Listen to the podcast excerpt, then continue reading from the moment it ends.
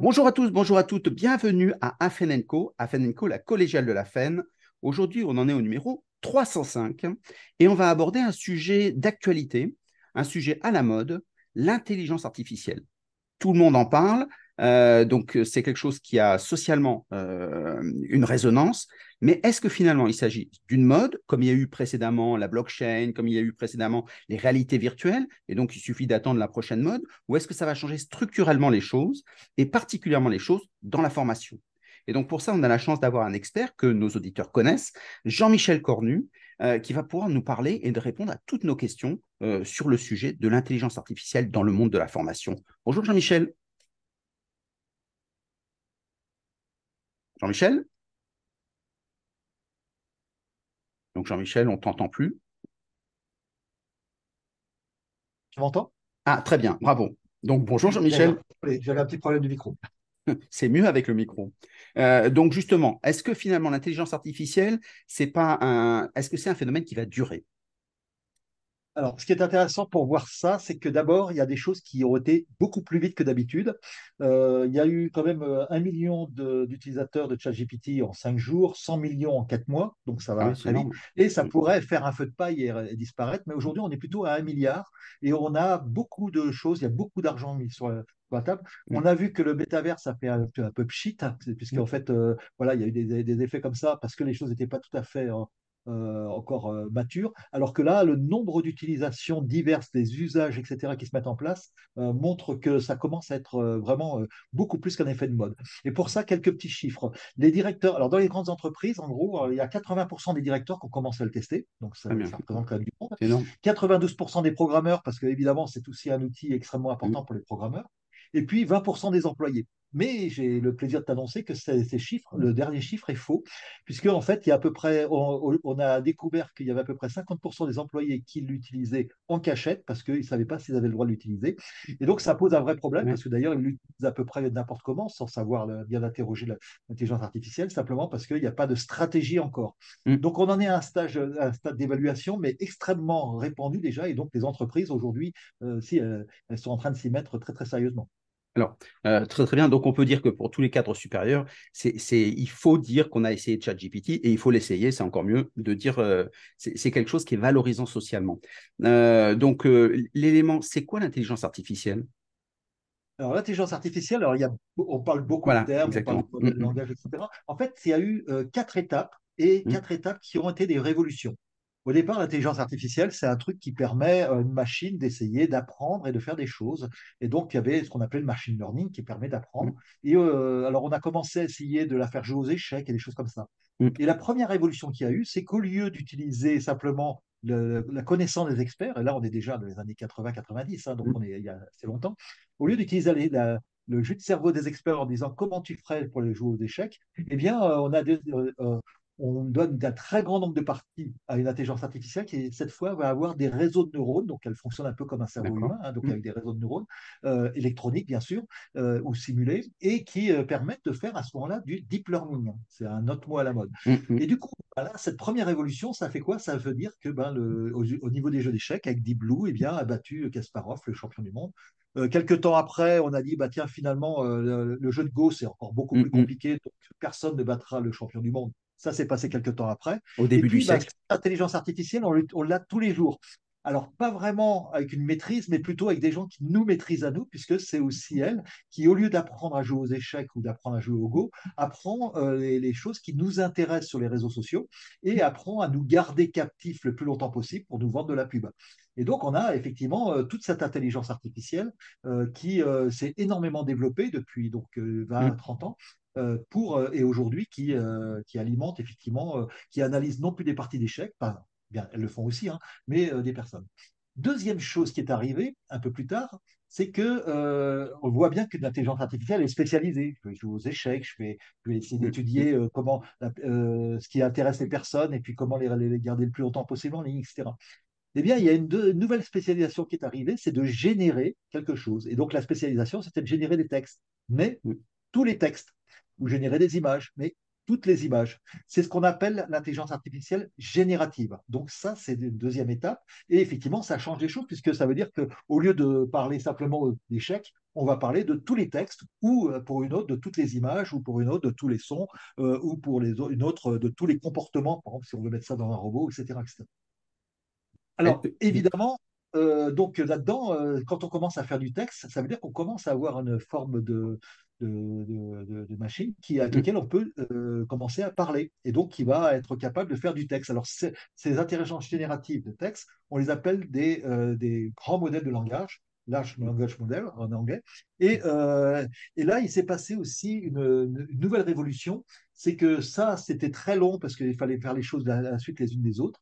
Et puis, dans les labos de Google, eh bien, on a découvert les transformers. Les transformers, c'est juste une méthode qui permet de faire les choses en parallèle. Et à ce moment-là, eh bien, le travail sur le texte est passé vraiment à une, époque, à une étape supplémentaire pour arriver à comprendre et faire les choses. Mm. Mais euh, à ce stade-là, eh bien, l'intelligence artificielle, même les grands modèles de langage, eux, ils sont là juste pour prédire, non pas le prochain coup d'échec, mais la prochaine, la prochaine, le prochain mot. On va mm. dire un petit peu comme nous quand on parle en automatique, parce que euh, je, rassure nos auditeurs, on est tous les deux totalement inconscients quand on parle, puisqu'on est conscient à peu près à 1% du temps. Donc, euh, et les intelligences artificielles, ben, elles font à peu près la même chose que nous, elles vont prendre le prochain mot. Euh, et donc, ce prochain mot, eh bien, le problème, c'est que bah, si je lui disais être ou ne pas être, eh bien, euh, donc elle répondrait à ce moment-là, là est la question. Mais mm. pour bavarder, c'est pas terrible. Donc, la quatrième révolution, après les intelligences artificielles, les intelligences artificielles génératives et les langages, les grands modèles de langage, c'est de faire, à baser là-dessus, une intelligence plus spécialisée pour la conversation, qu'on appelle une intelligence conversationnelle, l'intelligence artificielle conversationnelle, comme ChatGPT, qui est évidemment très très connu depuis, euh, depuis qu'il est sorti novembre 2022. Euh, et, donc, euh, la spécificité de ces agents conversationnels, euh, ça veut dire qu'ils comprennent ce qu'ils disent? Alors, c'est une grande question philosophique et qui est très intéressante parce que, en fait, on est, ça voudrait dire que nous aussi, on comprend ce qu'on dit. Or, euh, quand on regarde de façon très approfondie, alors il y a des, il y a des, il y a des choses comme la mm. chambre chinoise ou des choses comme ça où on imagine qu'il y a quelqu'un dans une chambre et puis tu, on ne parle pas chinois, mais euh, on reçoit des tas de choses et on a plein de, euh, plein de textes et on a beaucoup de temps pour les lire pour savoir quand on a ce caractère-là, et eh bien on répond ces caractères-là. Et donc, à, à ce moment-là, est-ce que ça veut dire que la personne qui est dans la chambre comprend le chinois? Mm. Bah, pourtant, elle fait des réponses tout à fait euh, appropriées. Donc, en fait, la, vraie question, c'est pas est-ce que les intelligences artificielles comprennent ce qu'elles disent, c'est est-ce que qu'est-ce que ça veut dire que nous, on comprenne ce qu'on dit? Et mm. effectivement, ça, on a le même mécanisme, c'est-à-dire qu'on va, on va, va, répondre de façon adéquate, c'est-à-dire que l'intelligence artificielle conversationnelle, on va l'adapter à la conversation, mais aussi on va lui, lui apprendre un peu, on va l'éduquer comme un enfant, d'ailleurs, c'est ce qu'on appelle l'apprentissage par renforcement, pour qu'elle donne des, réponses qui soient à la fois euh, justes, mais aussi qui soient adéquates, qui ne soient pas racistes, etc. etc. Mm. Et puis, on va lui donner aussi des règles. Et donc, finalement, eh bien, ça fonctionne quand même, euh, il y, a pas mal de choses qui fonctionnent un peu comme un cerveau humain en mode euh, automatique. Alors, mm. sans les émotions, sans, les, sans aujourd'hui, évidemment, la, la conscience, mais ça veut dire que le reste, eh bien, ça fonctionne avec D'ailleurs, les mêmes mécanismes que dans le cerveau. Euh, dans notre cerveau, quand on est en pilote automatique, quand je conduis ma voiture et puis que j'ai été euh, directement là où je vais d'habitude alors que je voulais aller ailleurs, bah, ça veut dire que je pendant un quart d'heure, j'ai conduit en m'arrêtant au feu rouge, en écrasant pas la vieille dame, etc. Eh bien, dans ce cas-là, euh, je fais ce qu'on appelle du calcul bayésien dans mon cerveau. ce calcul bayésien, il me permet de, de pouvoir savoir la prochaine chose que je vais faire.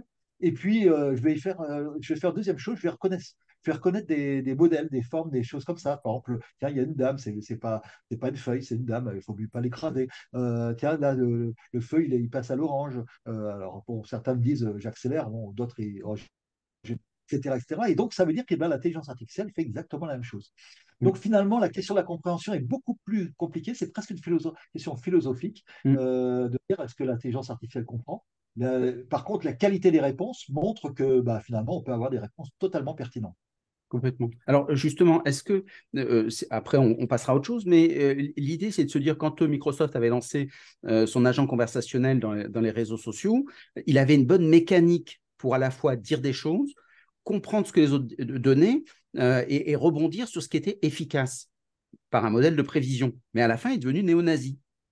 Donc, ce qui veut dire que entre la mécanique de la conversation et, le fondement, il y a des choses qui, il y a peut-être un écart. Justement, là, on parlait des modèles de langage et il y a une différence entre les modèles de langage. Alors, je donnais un peu l'exemple d'être ou ne pas être. Là est la question. Alors, être ou ne pas être, vous voulez citer, euh, et là, l'intelligence artificielle peut dire, bah, tiens, vous voulez citer Shakespeare ou alors euh, euh, d'autres choses comme ça. Donc, on va converser. Mais ça fait aussi d'autres choses parce qu'une intelligence artificielle est là pour donner une réponse euh, d'abord pour comprendre la langue, et du coup, elle le fait plutôt bien, même ça a même étonné tous les experts, puisque en fait, ça l'a fait mieux que prévu, justement. Euh, on voit qu'avec des, des, des, algorithmes optimisés, et ben, finalement, elle comprend pratiquement aussi bien, avec une petite différence quand même, elle parle un certain nombre de langues. Alors, j'ai essayé de savoir d'ailleurs, si ChatGPT, combien il parlait de langues, parce qu'il y en a à peu près 300 décrites, et, euh, et donc il m'a dit, oh, il y en a quelques-unes, mais je ne sais pas exactement, parce qu'il y en a certaines que je ne parle pas beaucoup, mais même des langues qui sont orales, bah, il les parle. Mm. Donc, à ce stade-là, eh bien, euh, là, on a juste un modèle de langage. Pour mm. arriver à ChatGPT, eh bien, on a, euh, il faut rajouter trois choses. La première, c'est ce qu'on appelle le fine-tuning, c'est-à-dire que je vais dire euh, au modèle de langage que je vais le spécialiser pour converser avec nous. C'est-à-dire qu'en fait, il, va comprendre que c'est des questions, etc., etc. La deuxième chose, alors ça ressemble un petit peu, si je reprends la métaphore de l'enfant, eh bien, ça mm. ressemble à l'éducation. Deuxième mmh. chose. Et donc, c'est ce qu'on appelle l'apprentissage par renforcement. Alors, comment ça se passe? Eh ben, On demande trois, quatre réponses et puis on dit, bah non, ça c'est raciste, ça c'est pas ce qu'il faut, etc., mmh. etc on le fait sur un très grand nombre et on apprend comme ça l'intelligence artificielle. C'est avec une supervision humaine, c'est-à-dire l'homme dit toujours ce qui est le Dans ce cas-là, il y a une supervision mm. humaine, mm. effectivement, c'est un apprentissage mm. par renforcement, un peu comme euh, euh, un enfant qui va apprendre à parler tout seul parce qu'il entend plein de choses, mais à un moment donné, euh, quand il a dit pipi caca, bah, les parents disent bah non, non, ça, faut pas le dire. Et donc, en fait, ils vont apprendre un certain nombre de choses. Alors, évidemment, ça pose des questions sur est-ce que les, les valeurs que l'on donne à l'intelligence artificielle dans son éducation sont plutôt américaine ou plutôt, mmh, mmh, ou plutôt universelle C'est une grande question, etc. Donc, enfin, il, y a, il, y a, évidemment des questions là-dessus, mais on peut dire qu'aujourd'hui, ce qui s'est passé avec Microsoft qui avait mis cette, ce modèle de langage, j'insiste bien mmh, là-dessus, euh, un peu trop vite en ligne, eh bien, ça peut moins arriver. Et puis, il y a une troisième chose, c'est qu'un enfant, on lui donne euh, effectivement une éducation, et puis après, on lui donne aussi des règles à respecter. C'est-à-dire qu'il y a des éducations, euh, on lui dit ça c'est bien, ça c'est pas bien, mais après, on lui dit, voilà, il faut pas faire ça. Et la loi est là aussi pour ça. Et ça, c'est ce qu'on appelle un pré-prompt. Donc, c'est le prompt, c'est la, question que l'on pose. Et quand on pose la question, eh bien, il y a déjà plein d'informations qui sont envoyées sans qu'on le voit avant à l'intelligence artificielle en disant euh, tu dois faire une réponse euh, euh, qui, soit, qui soit correcte, bienveillante. Etc. Enfin, un certain nombre de mmh. choses. Mmh. Et on va donc lui demander effectivement un certain nombre de choses précises avant. Donc, on l'éduque et on lui donne des règles. Mmh. Et ça, ça fait effectivement euh, si j'avais un enfant qui avait juste appris à parler et puis qu'on lui donne aucune règle et qu'il n'avait pas de loi, évidemment, bah, il pourrait se passer à peu près la même chose que ce qui s'est passé avec l'intelligence artificielle de, Microsoft. Donc voilà, on fait, on fait quelque chose qui ressemble effectivement à l'éducation, mm. par renforcement, et qui ressemble à nos lois, le prêt-prompt. Alors, comme toute éducation, euh, il y, a des, euh, des orientations. Donc, est-ce que ça veut dire que OpenAI, qui est, est américaine, euh, qui ne représente pas toute l'Amérique, mais une certaine vision de l'Amérique. Certains disaient qu'elle était un peu woke, euh, donc il y avait des choses comme ça qui étaient critiquées. Est-ce que finalement, c'est pas un asservissement euh, On va faire comme eux, finalement? J'ai quand même essayé, j'ai fait un petit test là-dessus. J'ai demandé à ChatGPT, donc dont le papa s'appelle OpenAI, donc à cette société, quelles étaient les faiblesses de l'OpenAI, donc de, sa mm-hmm. société, de la société. Pour voir si euh, il me répondait mais non il n'y a pas de, choses comme ça. Et alors la réponse est très intéressante parce que d'abord il me dit bah euh, effectivement il y a des il y a des faiblesses ou défis donc bon il essaie de dire mmh. voilà c'est pas mais pour une bonne guerre. Et puis il m'en cite cinq dont les questions d'éthique donc, en fait, des tas de choses où je pense qu'ils auraient mis ça dans le tapis, sous le tapis si jamais il avait fallu euh, éduquer la, euh, l'intelligence artificielle ne pas dire de mal de son papa, par exemple. Mm. Donc, ça veut dire qu'à ce stade-là, je n'ai pas vu encore, alors il faudrait chercher évidemment euh, profondément, euh, de choses. on peut dire qu'aujourd'hui, l'apprentissage par renforcement, il évite effectivement le, racisme, etc. Donc, il peut être un petit peu woke parce que des fois, effectivement, on en fait un peu trop. C'est ce que disait Elon Musk. Oui, oui, voilà. Mmh. Donc, bon, mais après, c'est de bonne guerre de se critiquer les uns les autres, etc. Mais, euh, mais bon, euh, disons qu'il est un peu moins texan euh, dans, le, dans la forme. Il va, il va peut-être pas insulter tout le monde tout de suite. Donc, ça, mmh. c'est, donc il est plutôt très poli, d'accord. Et puis Mmh. après, par contre, c'est euh, une question aussi de- du corpus. C'est-à-dire qu'en fait, euh, l'intelligence artificielle, donc là, la partie modèle de langage, elle est éduquée sur des, euh, des choses. Alors un enfant, il entend des discussions autour de lui. Là, on lui donne eh bien, des sites web que l'on a, euh, donc des bases de sites web que l'on a vérifiées, pas, pas Facebook, hein, des choses comme ça Mmh. sérieuses.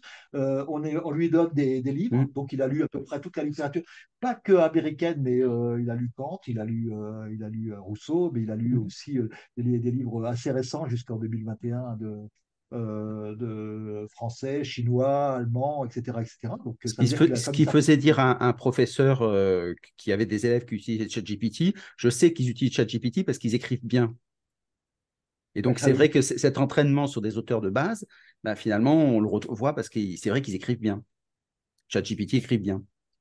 Alors, alors, il écrit bien parce que déjà, il a une bonne compréhension de la langue, parce qu'il a, il a, il- alors, quelle est la différence d'une certaine manière? Alors, on a- il y en a d'autres, hein, on a, vu qu'il y avait les aspects de conscience, d'émotion, etc., qui n'étaient pas dedans, mais, les- j'ai dit aussi qu'il y avait beaucoup de choses qui étaient très, très semblables au fonctionnement de notre cerveau. Mais il y a une petite différence quand même, c'est que moi, j'ai dû lire, euh, je ne sais pas combien de livres dans ma vie, j'en ai lu beaucoup parce que je suis passionné par plein de choses dans des domaines extrêmement variés, mais euh, ça ne représente rien, puisque en fait, à peu près, le, le corpus actuel de, de ChatGPT, hein, donc la partie qui n'est pas branchée sur Internet, le Wikipédia anglophone représente 3% du corpus. Ah oui. Donc, euh, ça veut dire qu'il a lu quand même, il a quand même, euh, il en a, sous- il a, il en a Mm. sous le pied quand même, hein, Mm, mm, mm, a, voilà, il, a, il, il connaît quand même pas mal de choses. Il, il sait lire pas mal de langues. Moi, j'en parle trois, lui, il en parle plus- plusieurs centaines. Euh, je me suis amusé d'ailleurs avec les langues africaines pour lui dire, ben, euh, finalement, euh, est-ce que tu en parles? Il me dit oui, mais pas beaucoup. Euh, ah bon, bah alors, et je vais citer des langues très peu connues comme le tout couleur et tout ça. Ah si, si, je le parle, pas de problème. mm, Donc ça veut mm, dire que le corpus est assez varié. Par contre, il a malgré tout un biais qui est que le, une bonne partie du corpus, par exemple, il y a le Wikipédia améri- anglais, américain, mais pas le Wikipédia allemand, français, mm, chinois, etc. Donc, en fait, aujourd'hui, euh, dans la version de ChatGPT, on a malgré tout une éducation qui est un petit peu américaine, un peu, mm, mais bon, dans les gens qui montent des grosses sociétés, on a remarqué que beaucoup étaient, avaient une culture un petit peu américaine aussi, donc il a ce mm, biais-là. Mm, Mais euh, c'est pas malgré tout un apprentissage par renforcement. On lui a dit non, il faut absolument défendre les valeurs américaines, euh, contrairement à Baidu, qui est donc la- le, euh, qui a été lancé par, le, par, le- par les Chinois et qui doit respecter, la- la- alors je, je prends leur terme, les valeurs du socialisme. et donc, ça veut dire qu'il vaut mieux éviter de parler de Tiananmen, par exemple, à, Baidu, Il y alors a, il y a d'autres biais. alors que vous pouvez parler de, de- de choses qui fâchent euh, Mm, américaines à, à ChatGPT avec beaucoup moins de problèmes. mm. Alors, euh, l'intelligence artificielle, on le voit euh, de plus en plus sort de, euh, de ChatGPT, de l'agent conversationnel, et rentre dans énormément d'outils. Finalement, il, rentre, alors Microsoft l'a fait rentrer dans d'autres logiciels, mais il rentre aussi dans, dans beaucoup d'autres objets. Finalement, est-ce que c'est pas la révolution qui va absorber tout autour de sa, sa façon de fonctionner? Alors, ce qui est clair, c'est que les usages sont, on en découvre encore tous les jours. Donc, Mm, en travaillant de fa- façon là-dessus, j'ai encore retrouvé des usages absolument incroyables aujourd'hui, simplement. Donc, en fait, on voit qu'il y a des, il y a des, il y a des tas de choses. Et ça se passe de deux façons. Soit on inclut l'intelligence artificielle dans une application. Par mm, exemple, je veux synthétiser un PDF parce que je voudrais, j'ai des gros rapports. Eh bien, je ouais, vais utiliser le chat PDF, par exemple, ou des, des applications comme ça. Soit je vais utiliser l'intelligence artificielle et je vais lui mettre des petits plugins en plus pour pouvoir discuter avec l'extérieur, donc pouvoir récupérer un PDF ou une vidéo, fabriquer une vidéo ou des choses comme ça. Donc en fait, on a toujours l'intelligence artificielle avec plein d'usages et deux façons de le faire. Soit on rajoute à l'intelligence artificielle les petits plugins qui lui permettent de faire mm, ça, soit on inclut l'intelligence artificielle à l'intérieur des outils. Mais euh, effectivement, elle commence à arriver dans vos fichiers de traitement de texte, de, de mm. de, de, tout ce qu'on veut. Et évidemment, on en parlera tout à l'heure, bien sûr, dans, la, dans toutes les applications de formation. Est-ce que à la fin, et c'est une inquiétude que beaucoup de personnes soulèvent, euh, on est capable à la fois d'avoir sur des espaces de création, on est capable sur des, domaines qui étaient traditionnellement donnés à l'humain. Je prends la relation client où justement une hôtesse, un bot ne faisait pas le travail. Là, ChatGPT, euh, qui représente un peu euh, toutes les intelligences artificielles, peut tout à fait euh, développer une conversation de très bonne qualité euh, et remplacer finalement euh, toutes les hôtesses. Alors, on disait, il y a encore pas longtemps, la plupart des experts disaient, oui, bon, la, la- la limite, c'est la créativité, ça c'est humain, Oui, etc. Alors ça, c'est un peu fichu parce que, en fait, effectivement, aujourd'hui, qu'est-ce que c'est que la créativité d'ailleurs? En fait, c'est intéressant. C'est une, une idée nouvelle, c'est toujours la jonction de deux idées qui n'avaient pas, qui n'avaient pas été reliées entre elles. Et qui sont mis ensemble. Lorsqu'on prend ça, et donc en fait une idée, elle sort pas de nulle part, elle sort à un moment donné, je vais associer, euh, je sais pas moi, les champignons avec la formation professionnelle, je dis n'importe quoi, et à un moment donné, ça me donnait une nouvelle idée. Eh bien, en fait, euh, du coup, les algorithmes d'intelligence artificielle sont extrêmement puissants pour faire ça, et donc ça marche pas mal.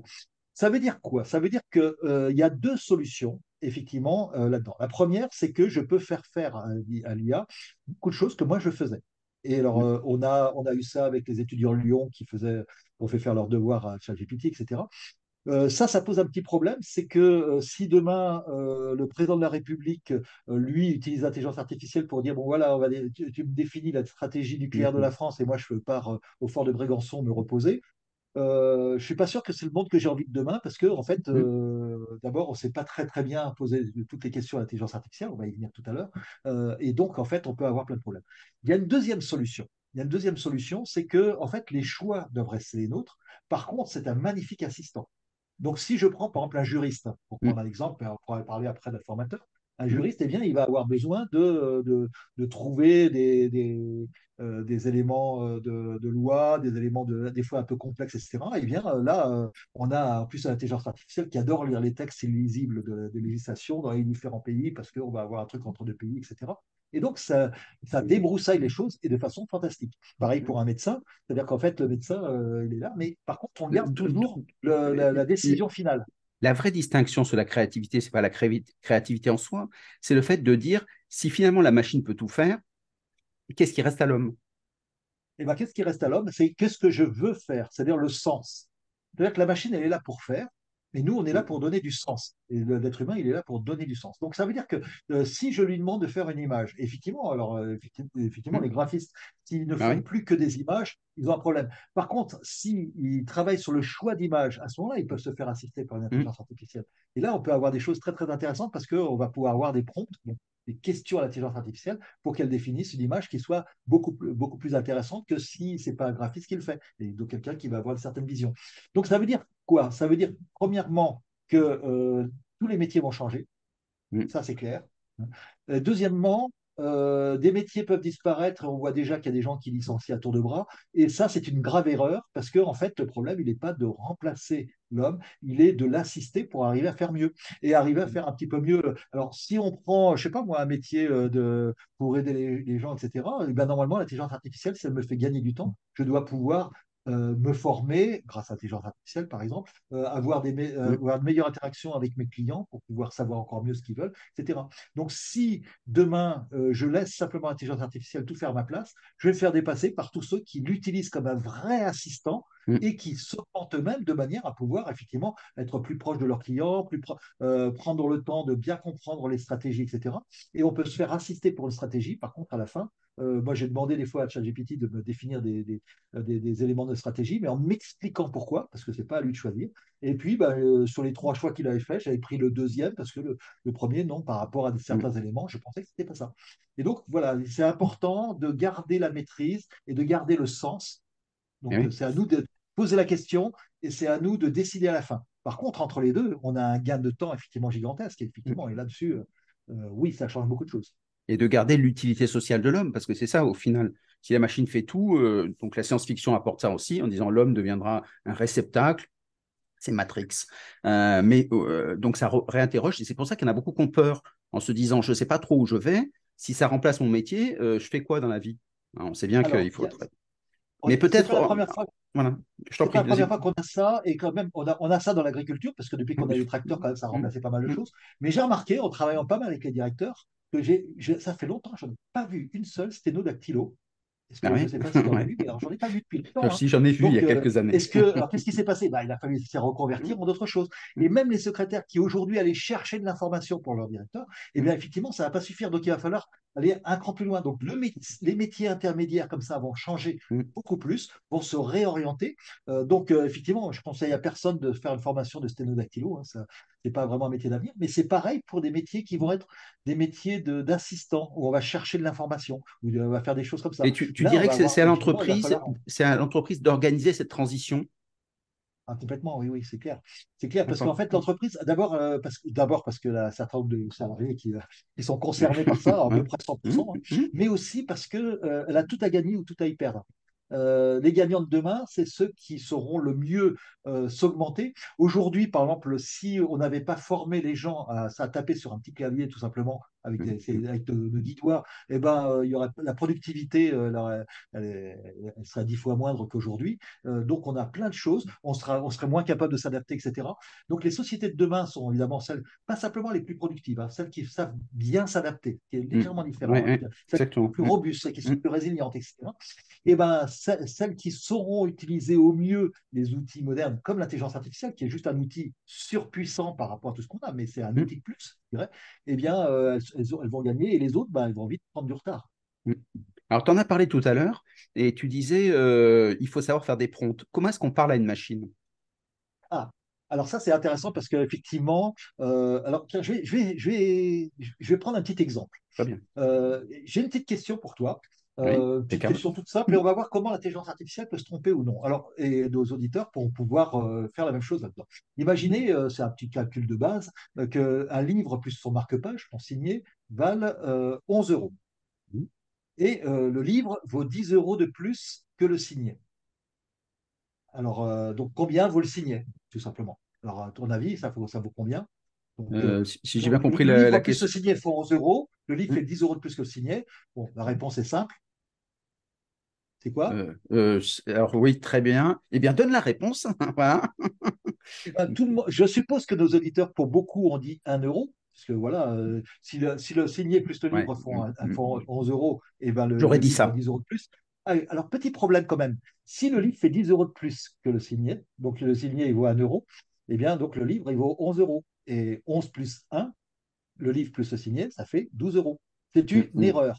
Mm. Et alors, ce qui est très intéressant, c'est qu'il n'y a pas longtemps encore, quand on posait la question à ChatGPT, eh bien, il répondait 1 euro. Alors que la bonne réponse, c'est 0,50. hein, Mm, parce mm, que mm. simplement, euh, si le livre il fait 10 euros de plus, eh ben, il va faire 10,50 euros. Si le fait 50 Mm, centimes. mm. Et donc, le tout va faire 11 euros, tout va bien. Ah, donc, Donc il n'est voilà, pas meilleur que moi. Donc ça veut dire qu'on a utilisé notre, euh, notre système automatique, notre système 1, comme Mm. disait Daniel Mm. et euh, donc pour arriver simplement à faire un truc un peu automatique et qui est avec un biais, c'est bah, c'est faux. Mm. Et l'intelligence artificielle, qui a été formée sur l'ensemble de connaissances humaines et sur le bon sens humain, eh bien, arrive à un résultat faux.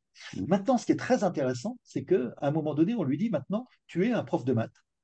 Mm. Et euh, on repose la même question. Alors à l'époque, hein, puisque maintenant, euh, maintenant euh, on a corrigé un peu le truc, donc euh, il y a encore des petites choses où on peut encore la voir comme ça, mais, mais plus beaucoup. Mm, et puis bah, là, si on lui dit que c'est un prof de maths, eh ben, il ne se trompe pas, parce que dans son corpus, il va chercher dans les, chez les profs de maths Mm, et pas simplement chez Mm, tout le monde. Donc, petit secret, c'est pour déjà pour passer euh, très loin, trois petits conseils. La première chose, c'est de donner un rôle à l'intelligence artificielle. Vous lui posez une question de psychologie, tu lui, poses, tu lui dis, tu es, un, tu es un psychologue. Tu lui poses, poses une question juridique, tu es un expert en juridique, spécialisé dans tel domaine, euh, en France, etc., etc. Deuxième chose, essayez de donner le maximum de contexte. C'est-à-dire, euh, déjà, si on parle de droit, par exemple, est-ce que c'est en français, euh, c'est des droits Mm. français ou autre Euh, et Quel est mon contexte à moi? Est-ce que je suis dans une entreprise? Est-ce que je suis dans quelle entreprise? Est-ce qu'il y a des choses particulières? Bref, tout ce qui peut aider, parce que la- l'intelligence artificielle, elle a- alors, dans la version gratuite, tu n'as pas forcément accès à Internet. Dans la version payante, maintenant, on donne de nouveau accès dans le chat GPT à l'Internet et puis dans d'autres aussi là-dedans. Mais euh, on n'a pas forcément accès aux données internes de l'entreprise, par exemple, si, si elle n'est pas branchée à l'intérieur de l'entreprise. Mm. Donc, en fait, il va falloir lui donner un maximum de contexte de manière à ce qu'elle puisse répondre de façon pertinente. Mm. Et une fois qu'on a ça, donc premier conseil, le- donner un rôle, deuxième conseil, donner un contexte le mieux possible, et troisième conseil, eh ben, itérer en disant oui, mais c'est pas exactement ça que je veux parce qu'il y a telle chose, etc. Et on va se rendre compte qu'on va préciser notre contexte au fur et à mesure. Et donc, Ce qui, ça, ce déjà, qui on veut dire que quand tu, quand tu dis 99%. une itération, c'est-à-dire que quand il me répond, il garde en mémoire la réponse et donc je peux converser, c'est-à-dire euh, avancer avec lui. En fait, c'est toute la différence entre une intelligence artificielle euh, du type euh, grand modèle de langage et euh, la surcouche qui fait que c'est une intelligence artificielle conversationnelle. Mm. Si elle me propose trois solutions, je peux très bien lui dire, bah, euh, détaille-moi la deuxième, hein, ça m'intéresse. Mm, mm. La deuxième, elle comprendra effectivement que c'était la deuxième solution qu'elle a donnée. Donc en fait, oui, elle, elle garde son contexte, alors jusqu'à une certaine taille, hein, qui dépend évidemment des modèles de langage, euh, mais euh, après, elle peut être un petit peu perdue, mais les humains aussi, hein, des fois un peu Ouais. perdus au bout d'une discussion, on ne sait plus très bien ce que vous voulez Oui, mais ça change par exemple de Google, où Google, on fait une, une- une requête, et donc finalement, on a notre requête, on passe à autre chose, on oublie. Voilà, exactement, c'est ça. Et donc, toute la puissance. Pour moi, en fait, là, j'ai expliqué qu'il y avait quatre révolutions technologiques dans l'intelligence artificielle, hein. mais euh, une il y a, la véritable innovation, c'est ChatGPT, alors que c'est ce que les spécialistes disent, bon oui, bon, c'est un, un, plus, mais c'est le vrai fondement, c'est les modèles de langage et tout ça. Pourquoi? Parce qu'une innovation, c'est pas simplement une création nouvelle, c'est une création nouvelle qui, sur laquelle on va se l'approprier. Donc, si j'ai une intelligence artificielle que je dois utiliser à sa méthode à elle, parce que c'est un modèle de langage, et puis euh, bah, j'ai des questions, j'ai des réponses, je peux lui demander de traduire, elle le fera très bien, des choses comme ça, mais euh, je ne suis pas forcément capable de discuter avec elle comme euh, je discute avec toi. À ce moment-là, eh bien, c'est plus compliqué. Et là, donc, le fait d'avoir rajouté cette, cette couche avec les trois petites choses qu'on a vues tout à l'heure pour en faire une intelligence artificielle conversationnelle, ça, ça change tout. Et ça veut dire qu'il y a encore un an, il y avait quelques milliers de personnes qui mettaient à jour, qui, réfléchissaient, qui trouvaient des idées, qui essaient de, biaiser l'intelligence artificielle pour voir ce qu'on peut faire. Aujourd'hui, on a un milliard. Et donc, ça, ça change tout. Mm, mm. Donc, en fait, on est passé d'une création, d'une innovation, d'une révolution technologique à une véritable innovation, c'est-à-dire une appropriation. Et ça, ça change tout, évidemment. Mm. Et donc, ça, veut dire que justement, on a, on a la possibilité d'en faire un ami euh, donc une empathie numérique, c'est-à-dire qu'on s'aperçoit que les gens finalement qui sont tout seuls ou qui n'ont pas l'occasion de s'entraîner peuvent avoir un, bot euh, pour justement converser. Et on s'aperçoit qu'il y a une vraie dépendance même affective.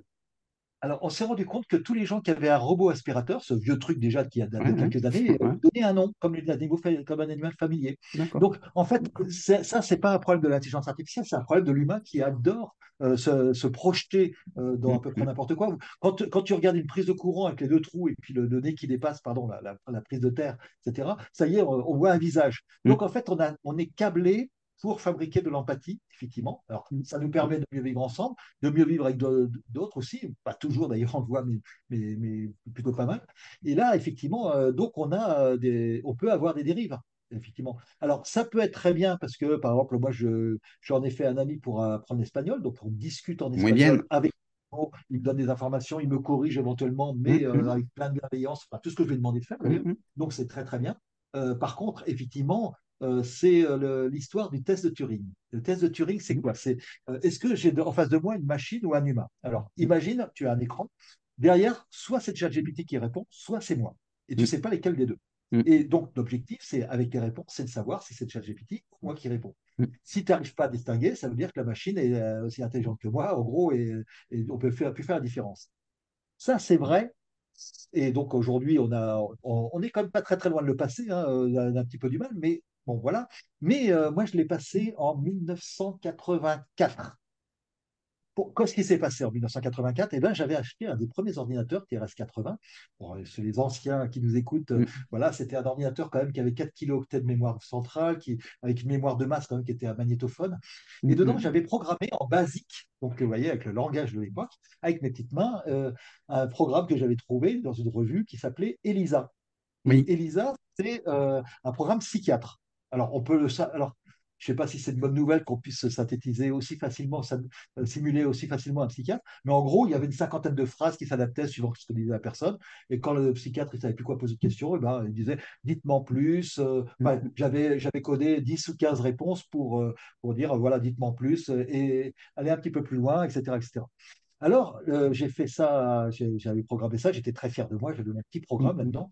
Et puis j'ai invité un copain dans ma chambre de bonne de l'époque et euh, en lui montrant bah, mon TRS-80 mm. avec le magnifique programme que j'avais fait. Et là, j'ai été totalement effrayé.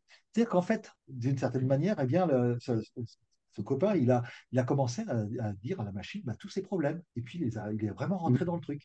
Alors, en fait, d'une certaine manière, elle a passé le test de Turing, non pas de la façon traditionnelle où on se dit est-ce que c'est une machine ou un mm-hmm. humain, mais quand on réfléchit plus si c'est une machine ou un humain, ce qui nous arrive tout le temps, mm. quand on est discuté avec ChatGPT, quand on discute avec, quand on, parle avec notre aspirateur ou quand on, engueule notre ordinateur parce qu'il ne marche pas, eh bien, en fait, on oublie à un moment donné et on passe très mm-hmm. facilement ce test de Turing. Donc, 1984, pour la première fois où moi j'ai pu voir le test de Turing passer, mais euh, d'une façon un peu particulière, c'est-à-dire en oubliant effectivement qu'on discutait avec une machine, eh ben, dans ce cas-là, on croit qu'on discute avec un humain. Pour, Elisa, alors que tout le monde savait qu'il ne comprenait pas les réponses, parce que c'est juste la question ouverte avec euh, la, méthode de Rogers, mais ça veut dire qu'en fait, derrière, un tiers ont dit que ça leur manquait. Donc, ce qui est assez extraordinaire, je sais que la personne ne comprend pas ce que je dis, mais elle me pose des questions. Comment vas-tu, Stéphane? Euh, Je vais bien, merci. Et, dans ces cas-là, qu'est-ce que tu comptes faire aujourd'hui? Et donc, ça me manque qu'on me pose ces questions. Alors que je sais très bien que là, il n'y a pas de relation qui se crée. Et donc, Alors, il n'y a justement, pas de relation, enfin, quand je dis il n'y a pas de relation, notre intelligence artificielle, n'a partager. pas d'émotion, mais elle a de l'empathie, elle est capable de, de comprendre un certain nombre de, de signaux que l'on donne. Et en plus, maintenant qu'on commence à mettre la vidéo euh, ou l'audio, eh ben, ça va mm, être encore plus facilement. Et donc, en fait, euh, si, il peut y avoir une un véritable lien d'attachement, mais avec exactement. quelque chose qui est, alors, qui est quand même très particulier, parce que, en fait, c'est quelque De, chose que de l'homme par rapport à la machine, mais pas de la machine par rapport à l'homme.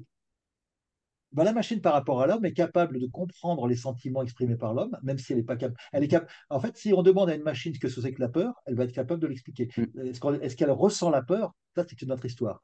mm, Elle peut ressentir quelques petites choses. Par exemple, j'ai demandé à ChatGPT une question très intéressante. Je lui ai dit quelle est la confiance que tu as dans les réponses des personnes euh, quelle, est la confiance que les gens ont dans tes réponses alors, c'est une information qu'elle n'a pas totalement. C'est donc ce qu'on appelle un CALIA en, en- en sciences cognitives, c'est-à-dire en fait une information qui n'est pas objective, comme un, un mot, enfin, c'est pas un jugement ou un fait objectif, hein, comme on peut dire avec des mots, mm, mais c'est un ressenti. mm, Euh, et donc, elle, m'a, ben, elle a pu me répondre en me disant, bah voilà, c'est approximatif, hein, et donc- mais elle est capable de traiter des choses approximatives. Par contre, dans les CALIA, il y a des CALIA comme ça de, de ressenti. mm, Il y a des CALIA de couleurs, par exemple, comment on ressentirait le bleu. Alors, mm, euh, je ne sais pas, pour l'instant, ChatGPT n'est pas branché encore beaucoup sur les, les caméras, mais c'est en train d'arriver, mm, et donc là, ça pourrait arriver. Et puis, la troisième type de cal- CALIA, c'est les émotions, et là, euh, on pense aujourd'hui que euh, non, il n'y a pas d'émotion, alors ça, on en est pratiquement sûr, et qu'il ne pourra pas y en avoir demain. Le problème, c'est que quand mm, on dit ça, on ne sait pas ce que c'est qu'une émotion. Donc, ça commence mm, mal, et donc, voilà. Mais ça veut dire que même ça, avec une on peut avoir de l'empathie sans avoir en fait. Et euh, à ce moment-là, eh bien, l'intelligence artificielle peut répondre tout à fait de façon adéquate à une personne âgée, isolée, euh, mm. qui est dans le et euh, qui Et a, être utile socialement. Voilà. Et Et donc, donc, en fait, voilà. quand on, a, quand on arrive, parce que le, pour aborder la dernière partie, sur la formation, si on, si on est capable de construire des relations avec des agents conversationnels, euh, on peut former.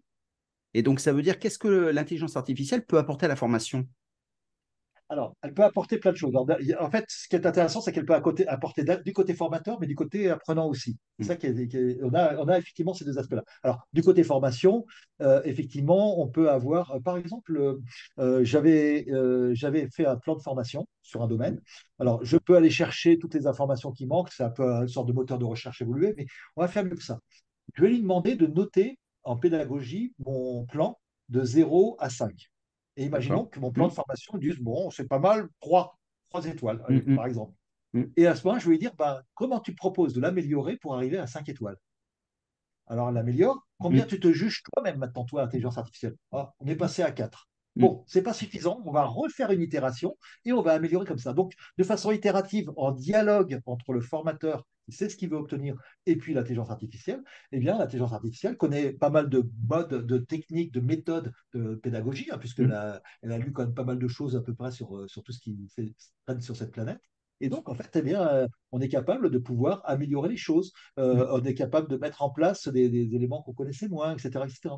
Donc, ça veut dire que le formateur peut arriver non seulement à avoir le fond de sa formation avec des informations supplémentaires, encore un peu plus construites, mm, parce mm, que euh, voilà, on, va encore un peu plus loin, mais aussi dans la forme, dans la pédagogie, eh bien, améliorer les choses. Donc ça, c'est du côté formateur, et c'est la partie la plus évidente. mm, mm, Mais la partie la, la moins évidente, c'est euh, du côté du, euh, de l'apprenant. Parce que ce que, va ce que le formateur fait, l'apprenant peut le faire en disant voilà, je veux travailler comme ça, je suis débutant. Et donc, si on, on calibre bien son, son prompt, on peut finalement être son propre formateur.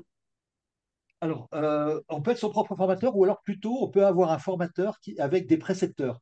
Actuellement, quand on regarde à l'école, par exemple, un prof, il a un, un grand nombre d'élèves devant lui. Mm, Et euh, à l'époque des rois, il y avait plein de gens qui n'allaient pas à l'école. Par contre, il y avait des gens qui avaient un précepteur individuel. mm, Imagine que demain, euh, le formateur, hein, et bon, même en formation professionnelle, moi je, je vais avoir euh, 140 euh, élèves là actuellement sur, sur une formation, eh bien évidemment, on ne peut pas les suivre euh, aussi bien qu'on voudrait là-dedans. Et donc, leur donner des éléments, oui. Mais qu'est-ce qu'on peut apporter à un apprenant à part lui apporter euh, directement les informations? C'est bien, mais euh, il y a plein de choses qu'on peut imaginer. Une des méthodes, par exemple, les plus, connues pour apprendre, c'est la méthode Feynman. Alors, on dit, euh, William Gasser disait, par exemple, on, mémorise, alors de, mémoire, je crois que c'est 10% de ce qu'on entend, 20%, de, euh, non, 10% de ce qu'on lit, 20% de ce qu'on entend, 30% de ce qu'on voit. Mais si j'enseigne aux autres, eh bien, je vais avoir jusqu'à 95%. Alors imaginons que maintenant je sois un petit peu malin, c'est-à-dire qu'au lieu de lui dire euh, au prompt apprends-moi, je vais lui dire je vais t'apprendre. Mm. Et tu es un enfant de 12 ans, par exemple, hein, puisque dans Feldman, il disait voilà, on, peut, on doit être incapable d'enseigner n'importe quoi à un enfant de 12 ans. D'ailleurs, au passage, posez la question euh, qu'est-ce que c'est que la physique quantique Et réponds-moi comme un enfant de 12 ans à ChatGPT, vous verrez que la réponse, euh, elle est impressionnante. hein. Donc, voilà. Donc, tu as ça. Mm, Et mm, euh, donc, tu peux très bien, à ce moment-là, demander à ChatGPT d'abord de te poser des questions.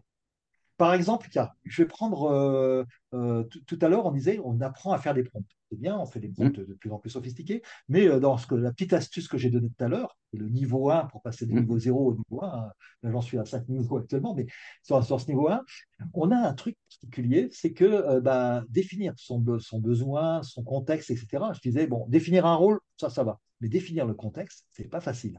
Mm. Alors, on peut faire l'inverse. On va dire à ChatGPT, pose-moi toutes les questions pour bien comprendre mon contexte. Et une fois que je t'aurai répondu, là, tu pourras effectivement me répondre.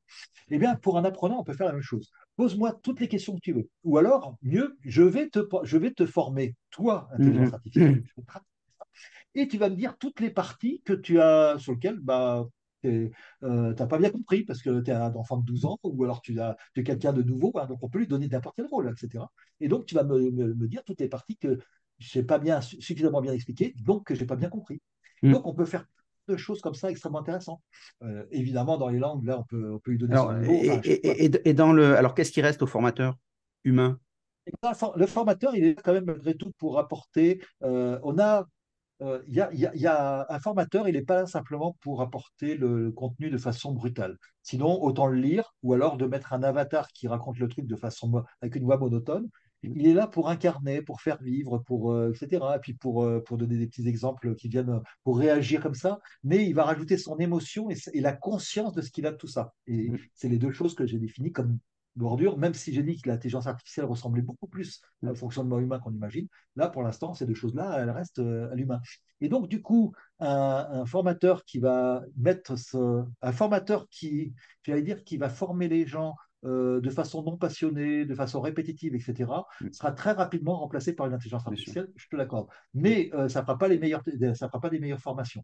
Par contre, un formateur qui met de sa, ses, ses tripes, hein, qui va, qui va présenter les choses, qui va, euh, qui va, qui va euh, accueillir les, les émotions des autres et mettre les siennes aussi, et par exemple, eh bien là, il va pouvoir faire des tas de choses, et donc il va pouvoir euh, mieux transmettre les choses, Mm, et surtout, euh, si lui, il présente à un certain nombre de personnes, eh bien chacun va avoir son petit précepteur. Mm, Alors, ce qui est intéressant, c'est que je me rappelle au moment des MOOC, euh, donc les MOOC, c'est c'est formations en ligne, on avait un problème, c'est que très peu de gens allaient jusqu'au bout, alors c'était des formations massives avec plein de gens, et ça marchait pas bien. Alors, ce qui a été comment, ce qui a commencé à mettre en, à être- à mettre en place, par exemple, en Afrique, on avait un problème, c'est que du coup, ils avaient viré carrément les profs. hein. donc, euh, comme on pourrait faire aujourd'hui, on pourrait, ouais, dans une première idée avec ChatGPT, on vire les profs, et puis euh, on prend un prof aux États-Unis, on fait un MOOC, et hop, ça y est, tout le monde est mm, formé. Et ça marche pas.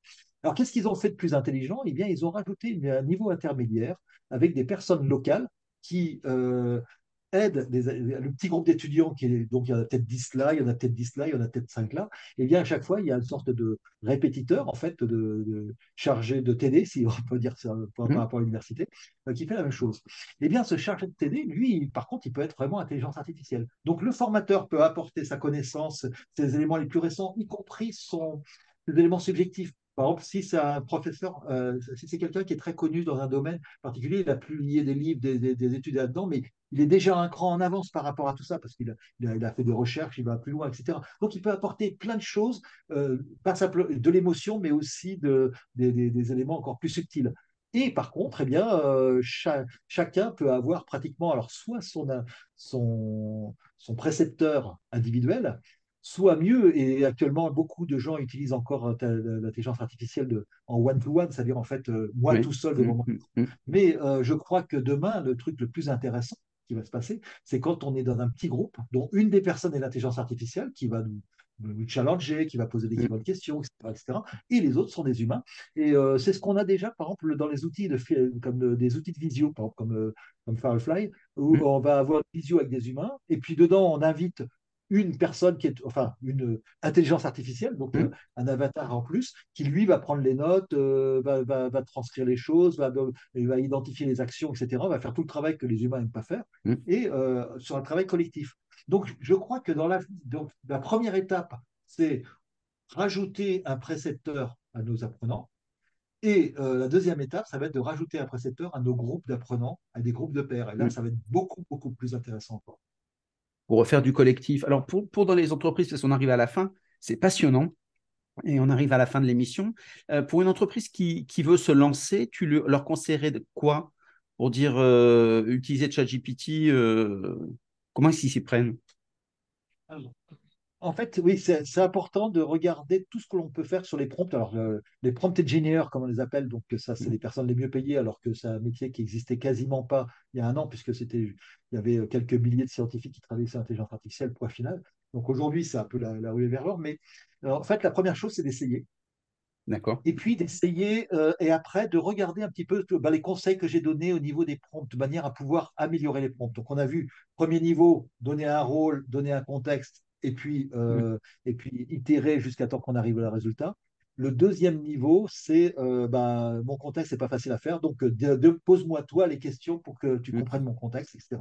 Déjà avec ça, ça va permettre d'avoir des réponses beaucoup plus euh, approfondie, beaucoup plus intéressante pour savoir où est-ce qu'on peut être aidé ou non. Et je pense qu'on peut toujours expliquer les usages, mais les usages, on est en train de les découvrir. Donc, mm. en fait, le meilleur conseil que je puisse dire à chacun, c'est euh, aujourd'hui, c'est gratuit. Alors, je ne sais pas si ça sera tout le temps, parce que le modèle économique du gratuit, on sait que c'est nous le, le, produit. Donc, en fait, j'ai presque envie de dire que je préférerais qu'on euh, ne paye pas trop cher, mais qu'il y a un modèle économique pour pas qu'on euh, soit simplement dans la capture de notre attention, comme c'était le cas, parce qu'on en voit toutes les dérives dans les moteurs de recherche, dans les réseaux sociaux, etc. Donc j'espère qu'il y aura un autre modèle économique pour les, intelligences artificielles. Mais, euh, mais essayez, profitez. Là, on peut utiliser. Alors vous pouvez utiliser ChatGPT, c'est le plus connu. Si vous voulez pas vous loguer, bah, allez sur Perplexity. Donc euh, euh, on mettra, je pense, peut-être. tous les liens dans les notes de l'émission.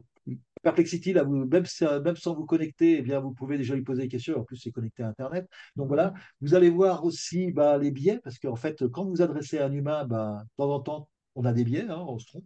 Et euh, parce qu'on veut aller un peu trop vite, et bien là, on a des et, et, de créer un, collectif pour les usages de façon à, ne pas être tout seul face à la machine, donc créer une communauté euh, apprenante. Est-ce que tu dirais que les entreprises, c'est quelque chose d'essentiel? Alors, clairement, dans les entreprises, on voit qu'effectivement, le niveau de prompt, et on, on, commence à avoir des bases de prompt. Par exemple, moi, ce que je, je fournis en général, mmh. c'est des prompts euh, déjà pré-rédigé où on met entre crochets, ben, mettez là votre, le rôle que vous voulez, là la question que vous avez, etc. Et on arrive à des choses assez puissantes. Et mm. donc, on peut très bien adapter aux besoins de l'entreprise ou de la communauté ou des élèves quand c'est une formation, et eh bien des, tas de choses comme ça. Donc, oui, travailler en commun. En fait, je, dirais que le, secret pour euh, développer l'intelligence artificielle, c'est de travailler aussi avec les autres humains. Exactement. Donc, finalement, la machine sert à faire de l'humain. Ça, elle, peut, elle peut éloigner de l'humain, elle peut en rapprocher. À vous de choisir. Moi, je crois que j'ai choisi mon camp. oui, c'est ça. Merci beaucoup, Jean-Michel. C'était passionnant. Euh, si on veut te, joindre, comment est-ce qu'on fait pour aller plus loin, pour poser des questions? Ben, on peut passer, je pense, par format radio déjà pour euh, peut-être pour ça. Je pourrais donner un lien aussi euh, vers mes. Peut-être je crois que j'ai une petite vidéo là pour découvrir des choses comme ça, de manière à ce que les gens puissent ça. Voilà. Ça, bah, pas très, très difficile à trouver. Ou sinon, bah, vous tapez Jean-Michel Cornu soit sur un vieux moteur de recherche, soit une intelligence artificielle, puis vous demandez. impeccable. Merci beaucoup, Jean-Michel. C'était passionnant comme d'habitude. À très bientôt à tous. Bye bye. Au revoir.